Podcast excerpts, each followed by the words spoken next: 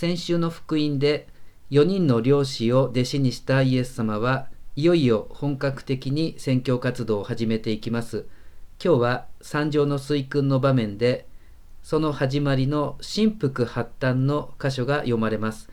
神福発端という呼び方をしているのは日本や中国の教会だけで他の国ではこのマタイ5章の1節から12節この部分は端的に私服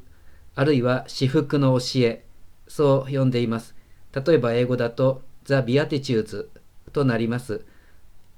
いずれにせよ私たちは本当の幸せとは何ですか？という問いに対して聖書のこの至福の教えの箇所を指して本当の幸せとはイエス様が教えてくれたこれなんです。そう断言することができるわけです。まずそれをしっかりと心に刻んでおきましょうそしてこの至福の教えに関連して特に最後の「罵られ迫害され身に覚えのないことであらゆる悪行を浴びせられる時あなた方は幸いである」というこの幸いに関連してご紹介しておきたいアシジのフランシスコのエピソードがあります。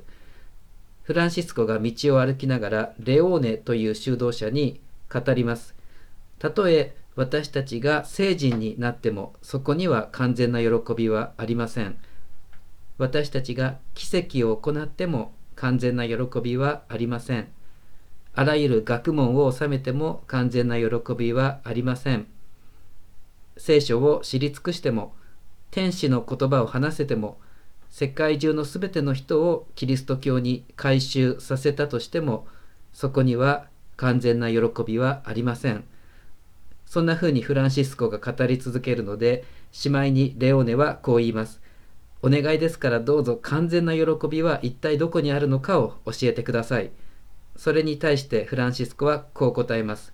まあ今私たちはこうやって歩いているけれども、やがて雨が降ってきてびしょ濡れになって泥だらけになって寒さに凍えてお腹もペコペコになる。そしてある修道院にたどり着いて宿と食事をお願いしようとしたらそこの修道院の門番が出てきてあっちへ行けインチキ修道士のゴロつき野郎誰がお前らなんかに宿を貸すかえそんな風に罵られるそれでもどうかお願いです。せめて軒の下にでも入れてください。私たちは本当に修道士なんです。と頼むと、もうだったらどうした？ふざけるな、この恥知らず、さっさと消え失せろ。と言われて、棒で散々殴りつけられる。そんなことがあったら、そこにこそ完全な喜びがあるんだ。フランシスコはそう言ったと言います。まあ、今日はこのエピソードだけご紹介しておきます。自分が信仰生活を送っていてキリスト者として生きていてそれで何を求めているのか与えられると思っている